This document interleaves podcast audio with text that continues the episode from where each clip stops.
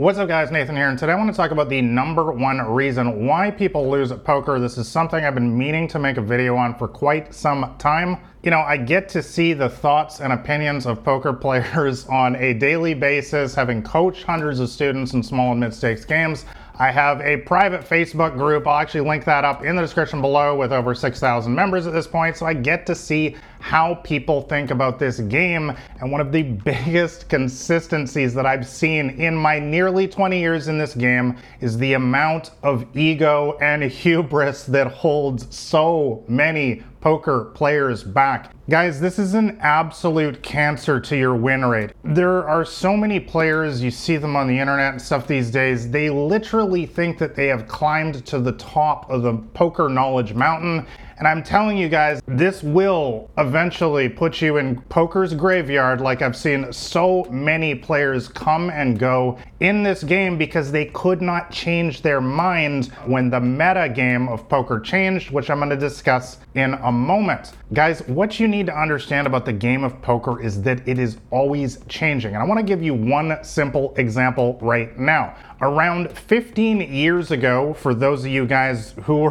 around back then, I would say it's probably only about 5 or 10% of the people who watched my videos were around back then, but you probably remember the pejorative term donkey. Yes, that was the worst thing you could possibly be called at the poker table. Oh, that guy's a donkey. And, and basically what it referred to is somebody who calls too much. That This was like the worst thing possible. I'm talking about roughly the period between 2005 and 2010. Now fast forward to 2015, 2020, and where we are today, I'm making this video in 2022 2022, the meta of poker has completely changed. The aggression in all levels of poker in the last 10 years have skyrocketed. We don't have very many passive players anymore, and therefore the counter strategy to a highly aggressive poker player is to call them a lot. That is the best way to exploit this tendency of theirs to be over aggressive. You don't want to raise them because we know they don't have anything most of the time, so making large multi-street call downs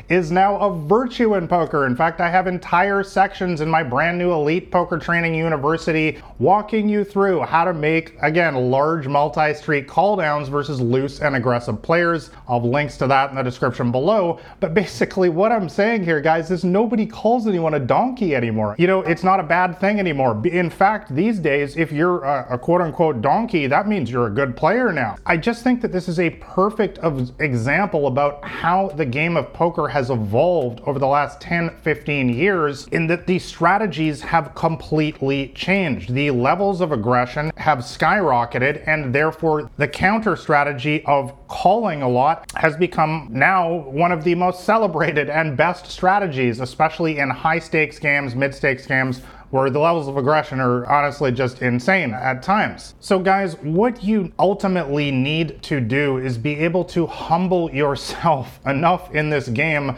to understand that you probably don't know everything yet. Guys, I've been in this game almost 20 years and I'm always learning. I always believe that I can learn something from anyone, honestly.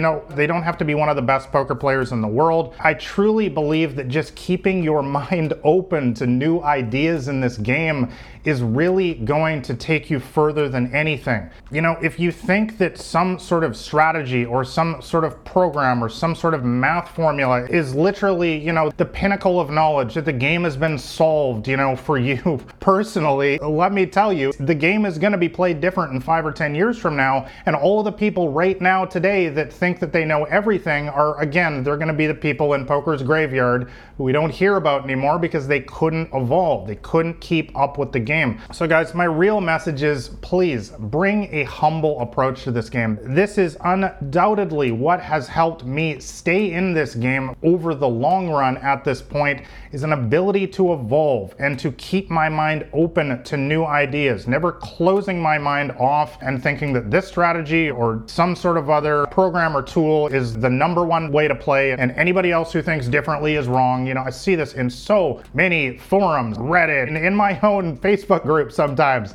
People who just bring this holier than thou attitude that they know everything about the game. Guys, please don't do that. Don't be that person. And I think you're going to have a lot more success in this game. I hope you enjoyed this poker podcast episode. If you want to know my complete strategy for beating small and mid stakes poker games, make sure you go grab a copy of my free poker cheat sheet that's available on my website at blackrain79.com. And also make sure you hit like and subscribe here to the podcast as I'm putting out new episodes every single week to help you guys quickly get beating your poker games. I wish you guys all the best at the poker tables. I'll catch you next week. This has been Nathan Williams with blackrain79.com.